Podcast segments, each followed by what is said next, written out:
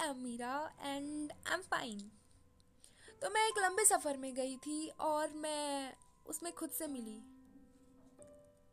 मैं उससे पहली बार मिल रही थी और उसने मुझे गले लगाया और पूछा, इतने सालों से कहा थी? पता नहीं। वो मुझे मुझसे ज़्यादा जानती थी और मैं उससे पहली बार मिल रही थी। उसने मेरी हर बातों को सुना था, मेरी हर कहानी जानती थी, मेरी ज़िंदगी के हर एक पन्ने को पलटा। वो मेरे सबसे पास रहती थी। उसने मुझे प्यार किया और मैंने कभी उसे हाय भी नहीं कहा। मेरे कुछ कहने से पहले मुझे वो अपने घर लेकर गई। उसके घर का नाम था दिल। उसके घर के दीवारें थोड़े जख्मी से लग रहे थे और कुछ तो टूट गए थे। मीरा ने बताया, ये तो अपनों ने दिए हैं। मैं दुनिया भर के कामों में बिज़ी थी और वो हर रात बेताब रहती थी मुझसे बातें करने को, और मैंने उसे अनसुना कर दिया। उसने कुछ ही पलों में मुझसे हज़ार बातें की।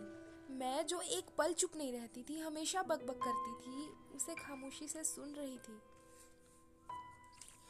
उसने मुझे कहा, तुम जो बिना वक्त लिए, बिना जाने अनजान लोगों को मेरे घर का पता दे देती हो ना, ये उसका ही नतीजा है। ये घर जो कभी बहुत बड़ा हुआ करता था, जिसने बिना समझे किसी को, हर किसी को प्यार करना जाना, आज छोटा सा है, डर सा गया है।